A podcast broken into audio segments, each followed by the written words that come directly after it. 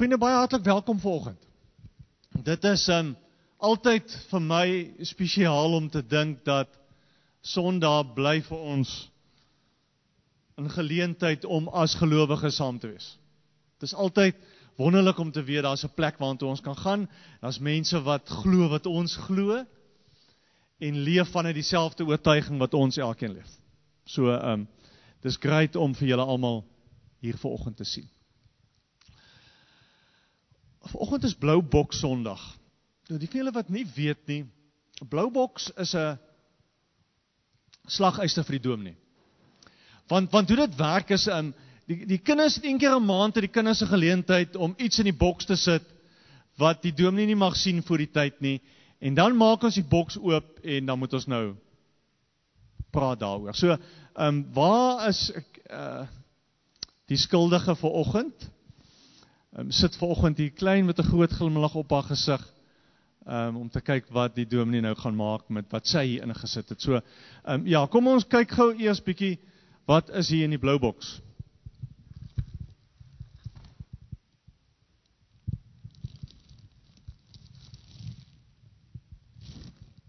Jesusie Benny het hulle geweet jy's vanoggend hierso. hier het ons 'n aardbol. En as ek dit reg het is hy 'n liggie. Um so op 'n manier is daar 'n liggie in die aardbol, is dit reg? So as ons hom aansit, gaan die liggie skyn. Wonderlik. Um aardbol, as ons die aardbol sien, waaraan dink ons? As ons die aardbol sien, dan wat by my dadelik opkom is daai prentjie. Ek weet nie wie van julle hom al gesien het nie. Van die Here wat so staan en die aardbol so in sy hande vashou. Um, van hierdie hele aardbol vir wie die Here lief is. Elke dingetjie wat op hierdie aardbol gemaak is, elke prentjie wat hier op is, het God gemaak. Dis God se aarde. Ons is God se mense. So elke keer as ons hierna kyk, dan weet ons ons behoort aan die Here. So baie dankie vir die aardbol. Ons gaan 'n paar keer vandag, ek gaan hom net hier neersit. Ons gaan 'n paar keer vandag gaan ons na terugkom na hierdie aardbol toe. Ehm um, tweede ding. Ons het beloof ons gaan vandag bietjie praat oor die film Noah. Kan ek gesien wie? Jy moet nie skaam te wees om nie gesien te wie veel het hom gesien? Ag sê ouens doen wat die dominee sê hulle moet doen. Dis fantasties. Ehm um, dis great. Nou ek wil hê net, net terwyl van die gesprekke net voordat die, ek nou met my storie hardloop, gesels gou 'n bietjie met mekaar rondom daar ehm um, net julle indrukke van die fliek. Ehm um, praat gou 'n bietjie met mekaar vriende wat rondom sit, maar nou nie alleen sit nie. Draai net om, kyk net gou vinnig vir mekaar, sien net vir mekaar wat het jy uit hierdie fliek gekry?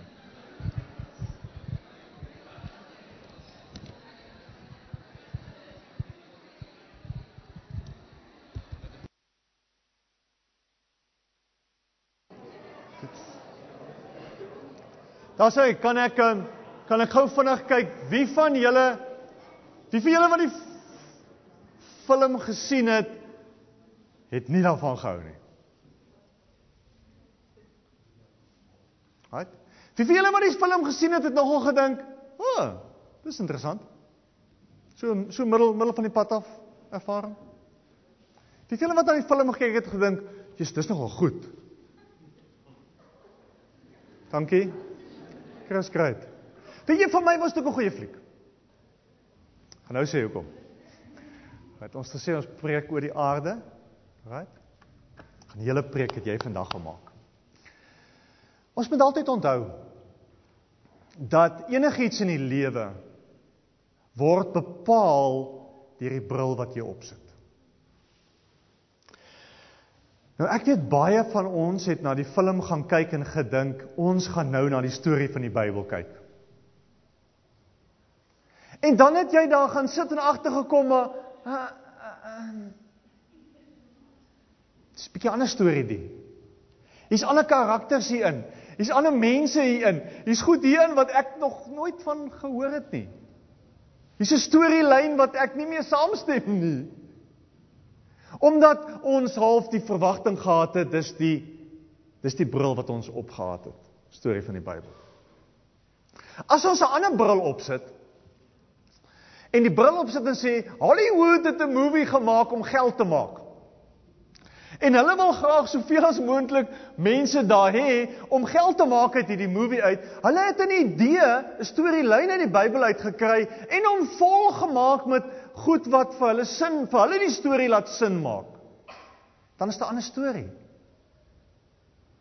En as jy met daardie verwagting na hom gaan kyk,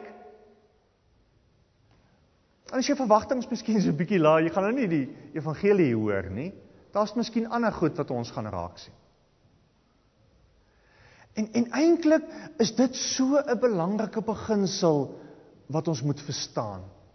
Want dan kan jy na enigiets in die lewe gaan kyk en sê is nogal iets interessants hierin wat ek kan saamvat. Wie van julle het al na 'n ander movie gekyk? Film gekyk? Niemand 'n Bybelnaam nie met 'n ander naam en julle het daar uitgestap en gedink, "Jesus, Jesus, ek het nou vandaan iets hier uitgekry wat vir my goed was." Steek op, hande, oog op. OK. Ons kyk na ander films so. Maar miskien het hierdie ouens om die bos gespring en vir ons 'n ding neergesit en gesê, "Hier is die Bybelstorie, gaan kyk na die Bybelstorie." En was ons teleeggestel. En tog is daar elemente wat ons tog iets kan kry uit. Miskien die heel belangrikste vir my is Kom ons gaan lees die Bybelstorie weer en kyk wat die storie regtig sê. Dalk moet dit ons terugvat daarheen om dit gaan lees. Kom ons maak ons Bybels oop. Kinders kan uitgaan na hulle klassies toe. Ons gaan saam lees Genesis hoofstuk 6. Ons gaan met Cornel se aardbol los ons hier.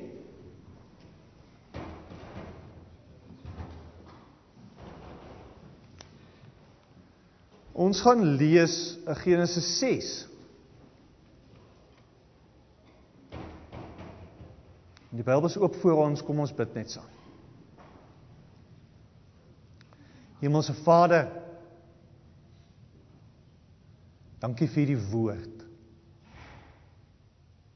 Dankie dat hierdie woord nooit oud word nie. Dankie dat hierdie woord deur al die eeue en deur al die jare mense se lewens gevorm het. Ons lewens vorm.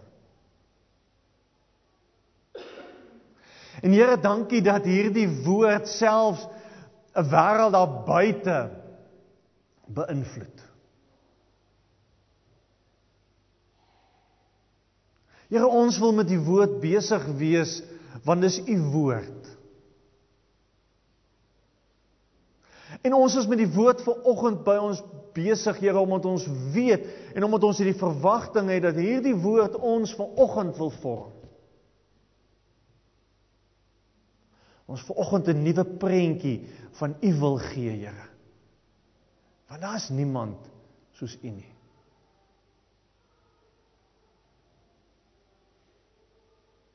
Jesus naam.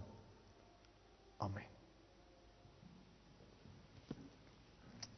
Kan ek gaan sien wie van julle het Genesis 6 tot 9 gaan lees na nadat julle die fliek gekyk het?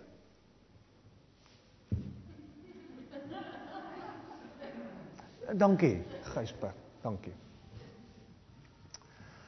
Kom doen doen lees hom vanoggend vir julle. Genesis 6 dan, omdat julle hom nie gelees het nie, begin ons by vers 1. Toe die mense baie begin word het op die aarde en daar vir hulle dogters gebore is, het die hemelwesens gesien, die dogters van die mense is mooi en het hulle getrou met die dogters van hulle keuse. Toe sê die Here: "My gees sal nie meer so lank in die mense bly nie, want hy sterflik. Sy lewensduur sal nou 120 jaar wees." In daardie tyd was daar reuse op die aarde. En ook daarna wanneer die hemelwesens na die dogters van die mense toe gekom het en kinders by hulle gehad het. Hulle was die sterk mense van die ou tyd, die manne van naam. Hier is die ouens wat die Bybel skryf sê vir jou en verklaar. Daai is een van die moeilikste paar verse om ooit te verklaar. Want ons weet nie presies wat dit hier sê nie. Hemelwesens wat aarde toe kom en kinders het by mense vreemd. En dalk as ons met hierdie hierdie gedeelte besig is, moet ons miskien net vir mekaar daaroor die opmerking maak van God het perke gestel vir die mens om te lewe. En hier begin ons agterkom, mense daai perke begin oortree. Dit sê nee, ek gaan anders leef. Hou dit vas. Vers 5. Toe die Here sien hoe groot die verdorwenheid van die mens op aarde is en dat hy sy lewe lank net slegte dinge bedink, was die Here bedroef daaroor dat hy die mens op aarde gemaak het. Dit het hom diep gegrief. Ou vertaling sê sy hart was vol smart. Die Here het gesê ek sal die mens wat ek geskep het wegvee van die aarde af. Mens en dier, ook die wat kruip en die voëls, want ek is bedroef daaroor dat ek hulle gemaak het. Maar Noag is deur die Here benaad begenadig. Hier volg die verhaal van Noag. Noag was 'n regverdige man. Onder sy tydgenote was hy onberispelik en hy het naby God geleef. Noag het 3 seuns gehad: Sem, Gam en Jafet. Wie was die oudste? Moes kyk gou 'n bietjie. Wie is die oudste van daai van daai 3 seuns? Fliek het vir hulle gejok. Oudste is Jafet. Jafet is die ou boet. Dan Sem dan Gam. Gelees maar Genesis 10. Dan sal julle daai storie sien. OK. Jafet die ou boet. Sem gaan Jafet. Die aarde was korrup in die oë van God, vol geweld. Hy het die aarde gesien, dit was korrup. Elke mens op aarde se lewe was verrot. Toe sê God vir Noag: "Ek het besluit om 'n einde te maak aan alle mense.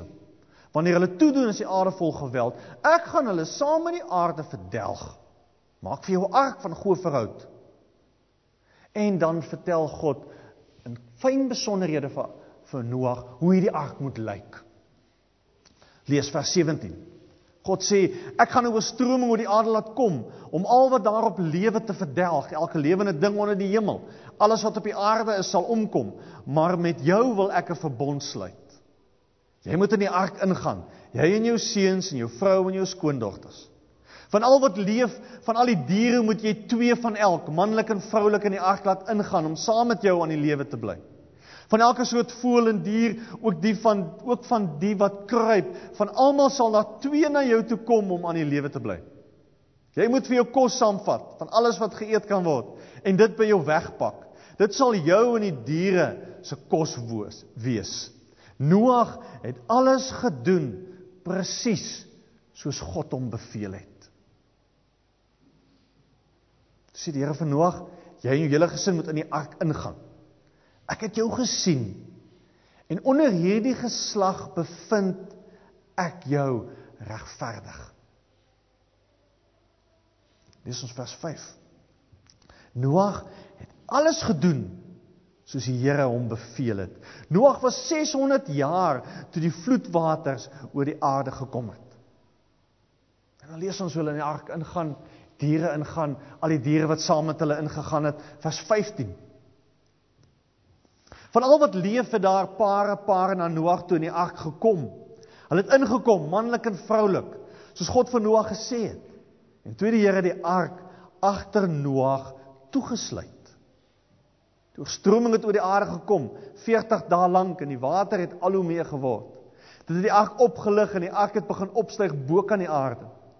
Maar die waters het nog meer en nog sterker geword op die aarde en die ark het op die waters begin dryf. Die waters op die aarde het nog meer en nog meer geword sodat al die hoë berge wat daar onder die hemel is bedek het. Die Water het amper 7 meter bo kan die berge gestyg en dit bedek. Vers 8.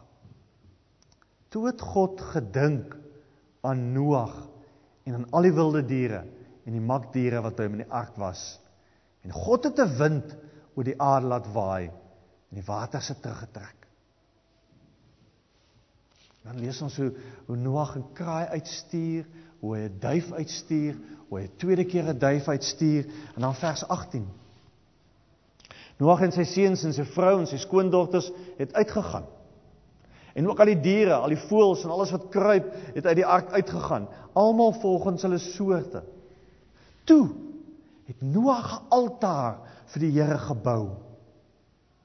En van al die reinvee en die reinvoëls gevat en brandoffers op die altaar gebring. Die Here het die offer aanvaar. En hy het by homself gesê: Ek sal nie weer so 'n ramp oor die aarde laat kom vanweë die mens nie. Van sy jeug af bedink die mens net slegte dinge. Maar ek sal nie weer al wat lewe laat omkom soos ek gedoen het nie. Solank as die aarde bly bestaan, sal saaityd en oestyd nie ophou nie, ook nie koue en hitte, somer en winter, dag en nag nie.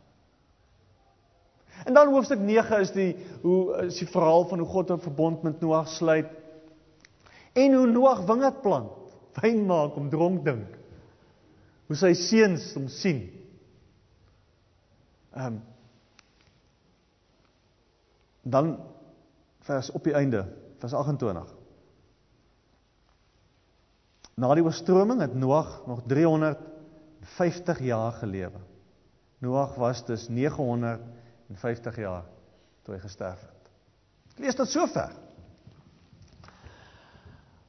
Wat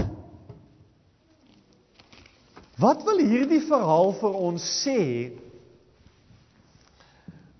wat die film miskien nie vir ons kon sê nie?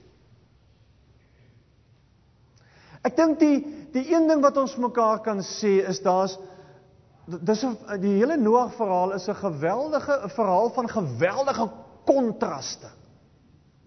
Net 2, 3 hoofstukke voor vroeër lees ons dat God die hemel en aarde geskep het en toe hy klaar geskep het te sê en dit was baie goed. 2, 3 hoofstukke later lees ons dit was baie sleg. Die hele aarde was korrup en vol geweld. Hoofstuk 6 vers 5 sê hy: Toe die Here sien hoe groot die verdorwenheid van die mens op aarde is en hy sy lewe lank net slegte dinge bedink, was die Here bedroef daaroor dat hy die mens op aarde gemaak het. En as jy die van julle wat die fliek gesien het, sal terugkyk, hulle het nogal op 'n manier probeer uitbeeld hoe sleg mense geword het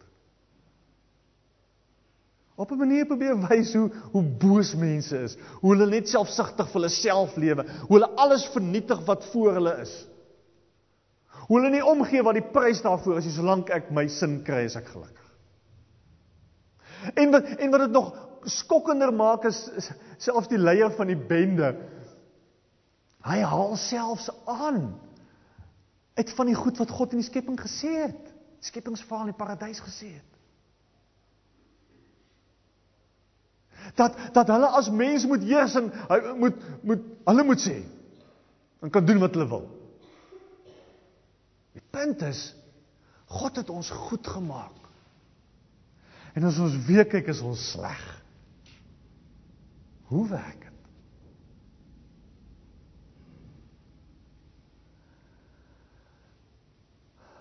Miskien moet ons op 'n ander manier daarna kyk en vir mekaar sê ons kry in ons eie lewens ons baie maklik op die punt wat ons sê maar sjoe ons is ver weg van wie God wil hê ons moet wees. Baie ver weg. Dit was al is my half idee gee dis die goed wat in die in die film Noag mee worstel van die mense is veronderstel om God te verteenwoordig en kyk wat doen hulle kyk hoe leef hulle ons is veronderstel om verantwoordelikheid te vat vir die aarde maar maar kyk wat doen ons Ons is veronderstel om verantwoordelikheid te vat vir verhoudings en mense rondom ons, maar kyk wat doen ons?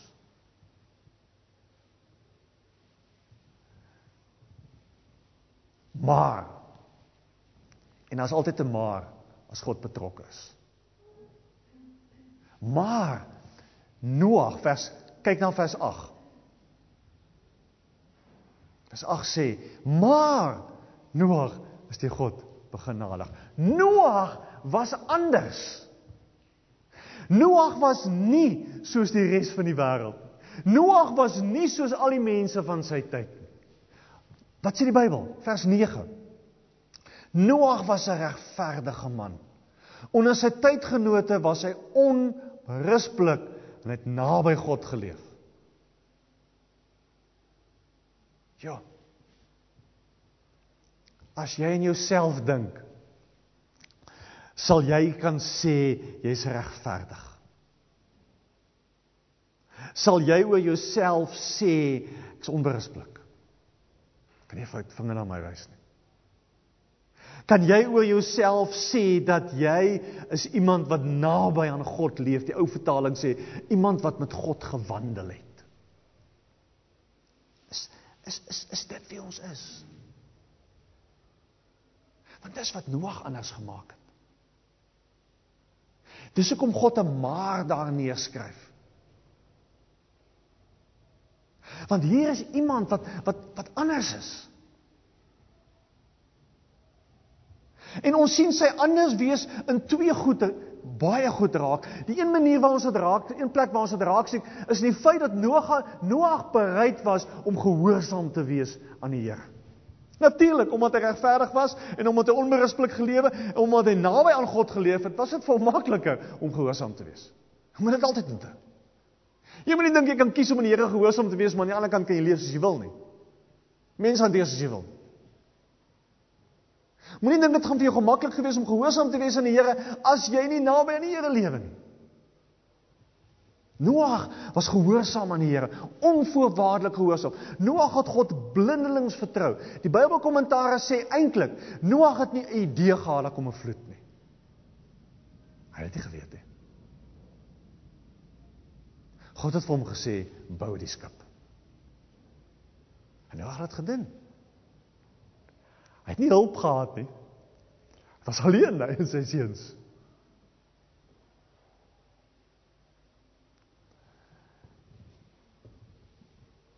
God plaas ons elke dag voor 'n keuse. Gaan ons gehoorsaam wees? Of nie? Elke dag. Want weet julle wat? Mense lewens word vandag nog vernietig. Mense verdrink vandag nog rondom ons. Mense rondom ons is vandag nog in die moeilikheid. Ons ook. Omdat ons nie aan die Here gehoorsaam wil wees nie.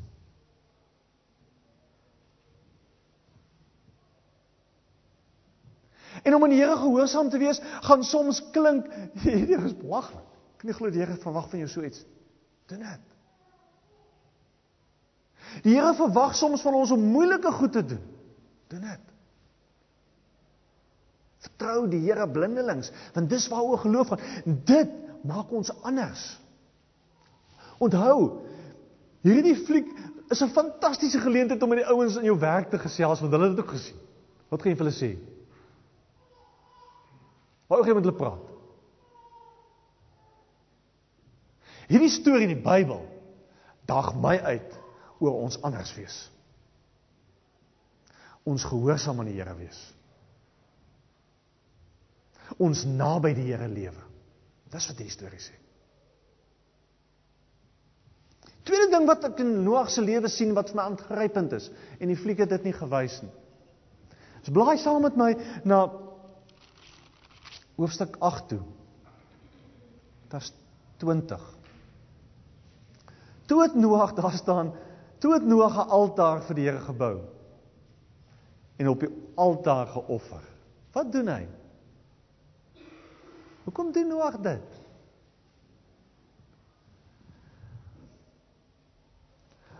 Want op een of ander manier het Noag geweet ek moet iets gaan doen om te wys dat ek volledig van hierdie Here afhanklik is. Kan nie myself red nie. As dit nie vir God was, het ek verdrink. As dit nie van God was, het my mense geen toekoms gehad nie. Dis nie my slimmigheid nie. Want om te offer kom sê jy Here, ek is van U afhanklik. Om te offer kom sê jy Here, ek kan nie op my eie leef nie. Om te offer kom sê jy eintlik, Here, U neem die heel belangrikste plek in my lewe in. En dis wat Noag kom doen het. Noag kom en plaas God eerste in sy lewe. Dis die eerste ding wat ek doen toe ek hier uitstap uit hierdie ark uit. Nie wingerd geplant, dronk gedrink nie. Ek het 'n altaar gebou. Want ek kan nie sonder hierdie God leef nie. Kan nie.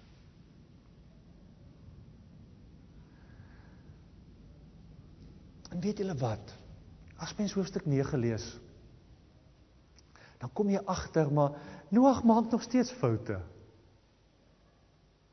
Noag was nie hierdie volmaakte ou wat alles reg gekry het nie.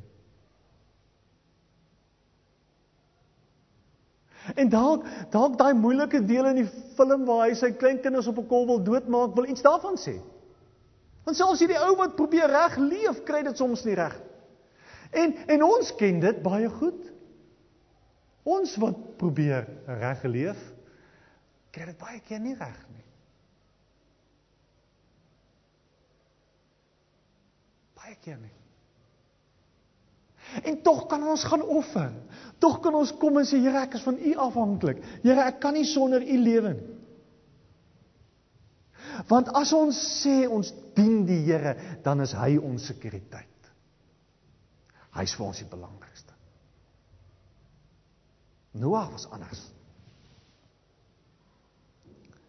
Maar wiele wat? God is ook anders. En daai prentjie moet ons mooi raak sien. Ons kan baie maklik uh, gekonfronteer word met die vraag, maar hoe kan God dit doen? Hoe kan God die aarde vernietig? Hoe kan God hierdie aarde wat hy geskep het, kan hy besluit ek gaan alles afvee daarvan af? Is God dan wreed, hard, genadeloos? Hoe kan hy dit doen? Julle wat? God se keuse vir straf is met 'n stikkende hart. Kyk, hier staan dit. Hoofstuk 6 vers 5. Toe die Here sien hoe groot die verdorwenheid van die mens op aarde was en dat hy sy lewe lank net slegte dinge bedink, was die Here bedroef daaroor dat hy die mens gemaak het. Dit het hom diep gegrief. Vers 11. Die aarde was korrup in die oë van God, vol geweld. Hy het die aarde gesien dit was korrup. Elke mens op aarde se lewe was korrup. Toe sê God vir Noag, ek het besluit om 'n einde te maak aan die mens. God maak hierdie keuse met 'n stikkende hart.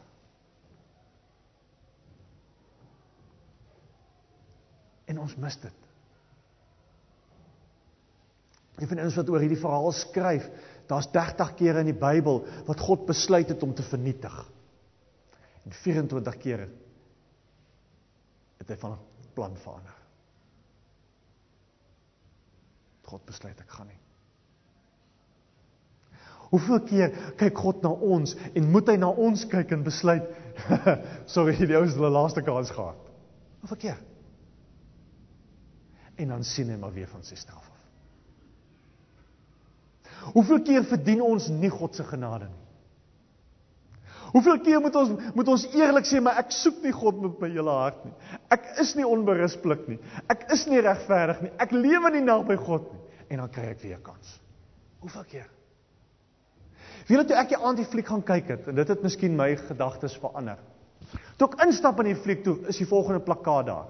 Ander ek dink die volgende een. Noah, the end of the world is just the beginning. Weet jy dit raak lees te besef ek wow. Ek hoef nie eens die fliek te gaan kyk.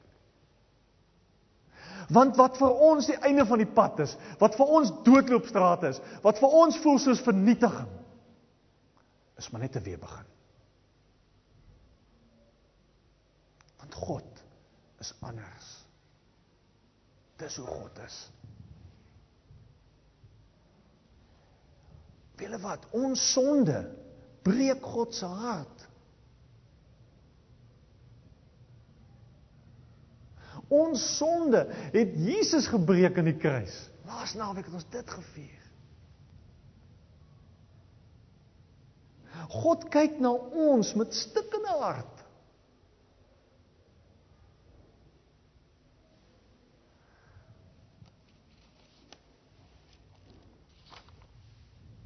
En dan sê God, kom ons begin weer. Weer en, en dit het my so aangegryp toe ek dit besef het. Want God gee vir gee vir die mens groot vryheid. Wie hy skep die hemel en aarde en hy sê dit was baie goed. En hy gee vir ons hierdie groot vryheid om om om te lewe. Maar saam daarmee, eis hy van ons verantwoordelikheid, eis hy van ons rekenskap om te sê, wat maak ek met hierdie ruimte wat waar binne ek probeer leef? Hoe lyk dit? En dan moet ek met die gevolge van hierdie keuses wat ek maak, moet ek saamleef. En dis miskien die harde kant van hierdie Noag verhaal. Die keuses wat mense gemaak het, die besluite hulle wat hulle oor 'n lang tyd geneem het, hoe hulle die ruimte wat God vir hulle geskep het oortree het het gemaak dat God besluit het maar die gevolge van julle sonde gaan julle moet dra.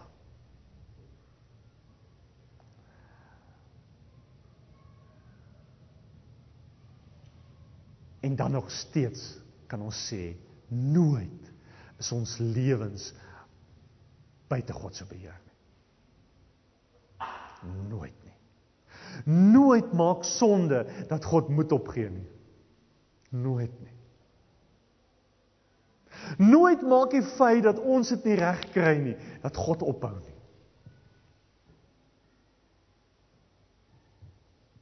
Al moet hy ons straf. Hier staan 'n interessante versie as jy so intoe blaai, Genesis 8 vers 1. Wat miskien hierdie goed half vir my die beste opsom. Daar staan in vers 1: Toe het God gedink aan Noag en aan al die diere. Wow. God het nie vergeet van Noag nie. God vergeet nie van ons nie. Al voel dit soms vir ons so. God dink aan ons. Ons is nie net in God se hart nie, ons is in God se gedagtes die heeltyd. En dan besluit God om weer te begin. Ons maak maak weer die aarde. Ons maak hom goed. Ons maak hom baie goed.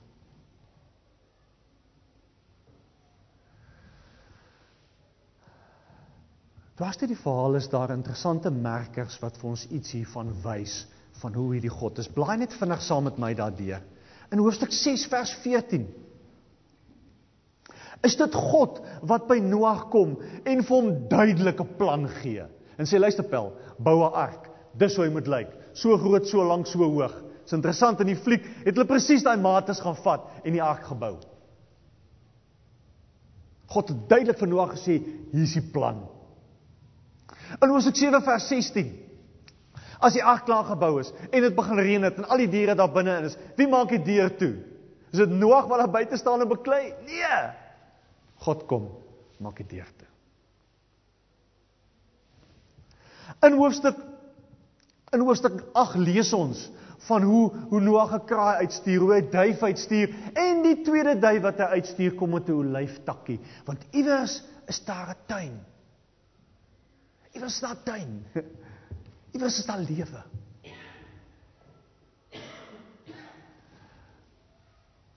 Vers 8 vers 21 as Noag offer. Luister mooi, vers 21 staan daar en die Here het die offer aanvaar. Wow. My offer is goed genoeg vir die Here.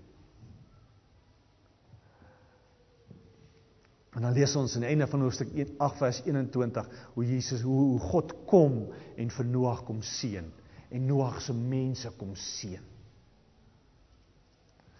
Daar staan in vers 21.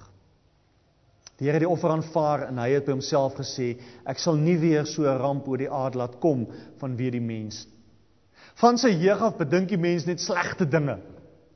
Maar ek sal nie weer al wat lewe laat omkom soos ek gedoen het nie. God verander. God verander van plan. Oor ons lewens verander God die heeltyd van plan. Want hy's nog nie klaar met ons nie. It's just the beginning. En dan lees ons die laaste versie wat ons gelees het, vers 29, ehm vers 28. Na die oorstroming het Noag nog 350 jaar gelewe. So oud soos Suid-Afrika was, so bietjie jonger. Wat altyd in daai tyd 'n teken was van God se seën oor iemand.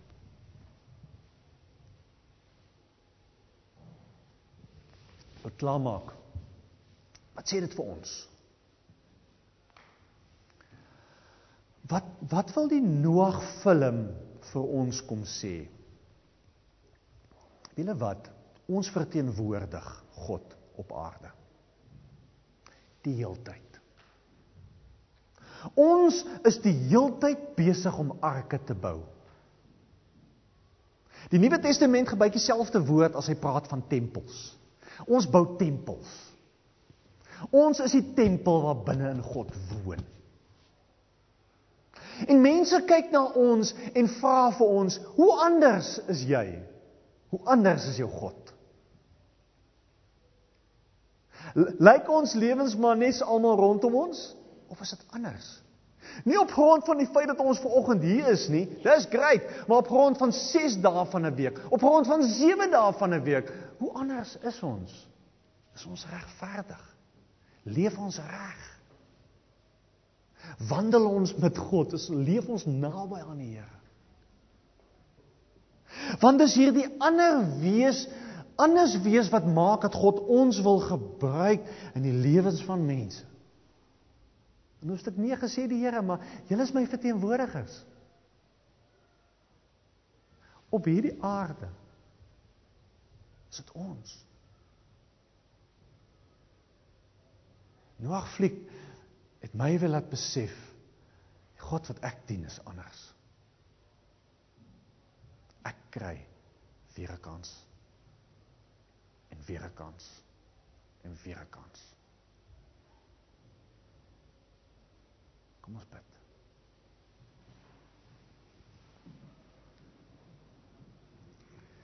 Hemelse Vader, is 'n ongelooflike verhaal wat hier afspeel die bladsye van hierdie boek. Ja, 'n verhaal wat wat vandag vir ons wil kom vertel van u hart wat stikkend is oor ons. oor wie ons is, oor wat ons doen. Ja, maar dit kom vertel vir ons van van van van 'n God wat vir ons lief is. Van 'n God wat weer begin, wat vir ons weer kansse wil gee, Here.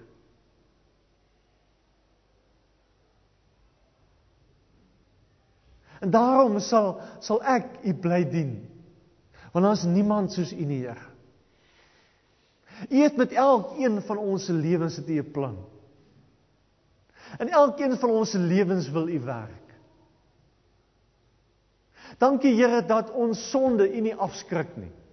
Dat ons mislukkings U nie laat wegloop nie. Dankie dat U van plan verander met ons. En selfsterf. Ons sonde en ons foute op U neem. sodat ons kan lewe. Ek bid vir elkeen wat ver oggend hier is vir elkeen wat in sy eie lewe met boosheid worstel. Vir elkeen van ons wat vanoggend hier sit en weet ek is nie die mens wat U wil hê ek moet wees nie. Ek is nie op die plek waar U wil hê ek moet wees nie. Here, ek bid vir elkeen wat luister na ons diens wat ingeskakel is. Dankie, Here, dat dat U vir ons lief is. Here, ons wil wil U kom neersit in die kern van ons lewens. Ons wil ver oggend opnuut ons sondes kom bely en ons wil opnuut ver oggend hier voor U kom staan en vir U kom sê, Here, hier is ons. Dankie vir U genade dat ons nog 'n kans kry. Dankie dat U ons vergewe. Dankie dit wat dat dat dit wat in ons lewens breek, dat U kom heel maak. Dankie dat dat goed in ons lewens wat vir ons voel soos die einde vir U 'n nuwe begin is.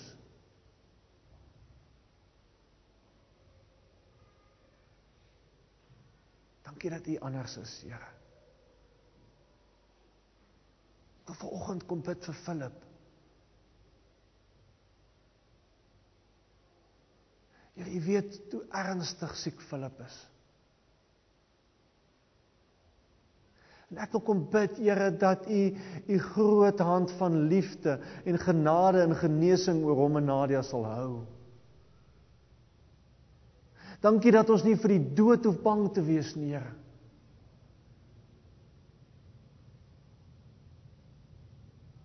Kom bid vir klein Chloe in die hospitaal. Here, U weet hoe ernstig siek sy is en ek wil kom vra Vader dat U sy haasels volkome sal gesond maak. Dankie vir die gebede wat U verhoor het oor haar.